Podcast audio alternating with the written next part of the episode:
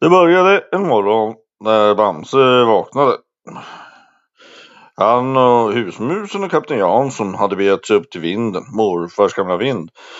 Farmors morfars gamla vind, han som alltid åkte ute på sjön och släpade med sig massa, massa konstiga attiraljer hem från alla världens konstiga hörn. Rätt vad det var hittade husmusen en bok. Ja men har du sett Bamse, vad är det här för en bok?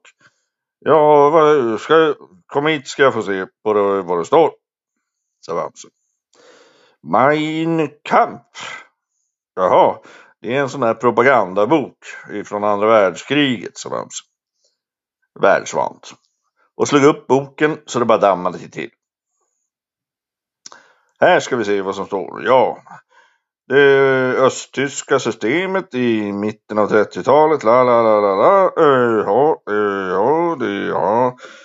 Eh, jag får ta på mig mina läsglasögon, sa Bamse och suckade djupt. Och timmarna gick och timmarna gick och han läste sida upp och sida ner och kapten, kapten Jansson och husmusen hade somnat. Och Bamse läste vidare i boken. Sen när han äntligen var färdig kastade han boken i väggen och gick ner till farmor och skrek Sieg haj! Nu jävlar ska du få kärringjävel och gav farmor en örfil och tog hårt i ballongknuten när de stod och stekte pannkakor. Så när han var färdig satte han sig vid bordet och eh, trimmade mustaschen. Nu är det bara att steka pannkakor kärringjävel. Så farmor stekte pannkakor, stekte pannkakor, stekte pannkakor, stekte pannkakor, stekte pannkakor. Och sen åt Bamse upp pannkakorna och sen fick hon steka köttbullar och steka köttbullar och steka köttbullar. Nu hade Bamse fått allting klart för sig hur det låg till. Han gick ner till Skalman och berättade vad han hade läst i boken. Ja, det där är inga uh, nymodigheter utan det där är... Det har jag alltid vetat om. Vadå? Vad har du alltid vetat om? sa Bamse.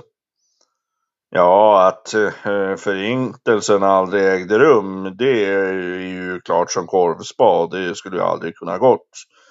Sa Bamse. Det sa Karlman, det har jag räknat ut med mina eh, instrument och, och forskningsmetoder sedan länge. Jaha, men då så. Då måste vi ställa saker och ting till rätta, sa Bamse. Vi ska åka ner till Treblinka och riva ner hela skiten med en jävla gång, sa Bamse. Sagt och gjort. De hoppade på ett plan och flög ner till Treblinka. Eh, Bamse hade tagit med sig dynamit. En förskräcklig mängd dynamit. Du, Skalman börjar att aptera dynamiten runt om hela fästningen. Nej. Och sen spränger jag till när du räknar till tre. Det är uppfattat? Ja, du. Använd inte så fula ord eh, som att skynda, så Skalman. Det är värsta ordet jag vet. Ja, ja. Håll käften på dig nu, din jävla spillevink. Och aptera bomben. Befallde Bamse. Sagt och gjort. När de hade apterat hela Treblinka med dynamitgubbar så ska Skalman nu är jag färdig med apteringen. Nu ska det bara vara att smälla av själva bomben. Sagt och gjort. Bamse tryck ner pedalen och sprängde upp hela skiten i luften. Så det rök och damma och det stänkte och for. Tegelbitar och damm, askmoln och hela skiten. Det vart inget kvar. Hela skiten vart pulveriserat. Sådär, nu har vi så att säga uträttat det här ärendet, sa Skalman.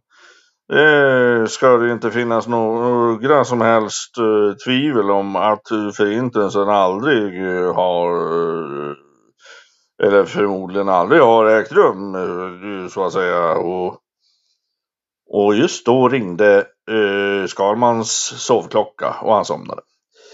Eh, jaha, det var ju typiskt. Nu får jag bära hem den här jävla slashasen också, sa Bamse och lyfte upp honom på axeln och tog ett plan hem till gamla Svedala.